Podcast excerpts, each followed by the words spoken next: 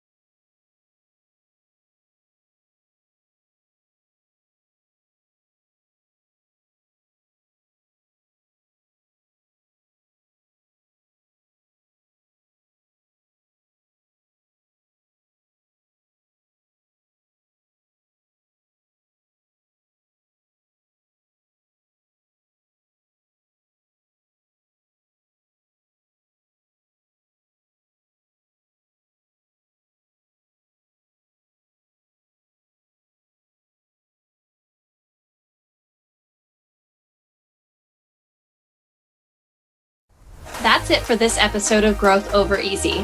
One thing that would really help both us and other new potential listeners is for you to rate this show and leave a comment on iTunes, Stitcher, or wherever you listen.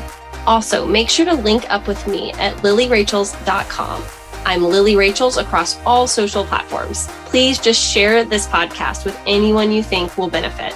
Until next time, remember easy is empty, growth is gold.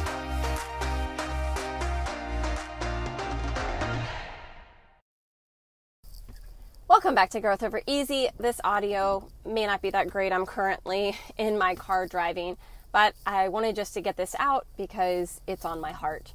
I don't know if you've seen, but Twitch, Stephen Boss from The Ellen Show, passed away. And it's speculated that it is from suicide. I don't know that that is confirmed. But I want to talk about this because I don't know if anyone, I'm sure some of you know who he is and if you don't, look him up because he ex- like just exudes so much joy and enthusiasm for life. I loved watching him and his wife dance on TikTok and on Ellen. And I think this is a great reminder to check on your happy friends because we're not always okay. I think of people like Robin Williams, someone who made people laugh for a living but wasn't okay. And the thing about people that are so full of joy, yes, the, it's not that the joy is not real. There can be joy, but when you are programmed to look on the sunny side and you're incredibly optimistic, dealing with uncomfortable and difficult experiences can feel so scary that oftentimes you'll try to avoid them altogether or you'll reframe something that has happened to you and caused a wound and you won't actually deal with the wound you'll just reframe it in your head and say i should be happy because of this. I should move on because of this. And you'll temporarily make it okay. I say it's like you use your head to deal with the problem instead of your heart. And then in some circumstances people make permanent decisions for a temporary problem. And to me that is one of is like the greatest tragedy in life. And it's very easy to remember to check on the people in our lives that either complain a lot or that are noticeably upset, right? They're either crying or they're telling us they're sad or, you know, we see it. But when we see people who appear to have it all together, to be really happy and joyous, we don't think about checking on them because everything just appears to be great. And I share this because I know this pain. I've been that friend. I remember just a couple of months after my mom dying, I had a girlfriend tell me that it just looked like I was doing so well. And I know she said that from a genuine place of being happy for me. But all I could think is, what? I am drowning. I'm not okay. I don't even know what kind of decisions I'm making right now.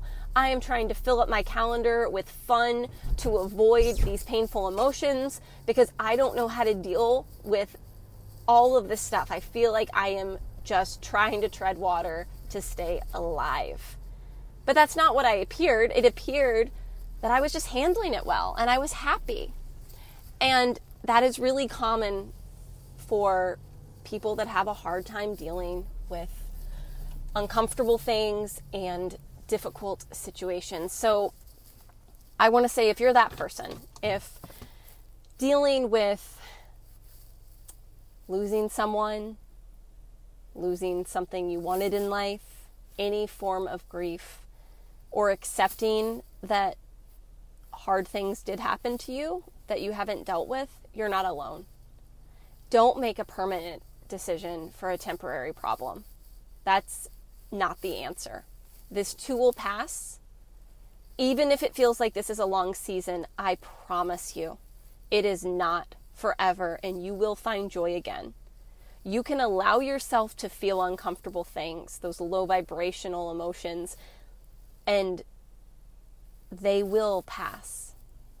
But when you stop up the dam because you're so afraid of them, you end up drowning yourself in them.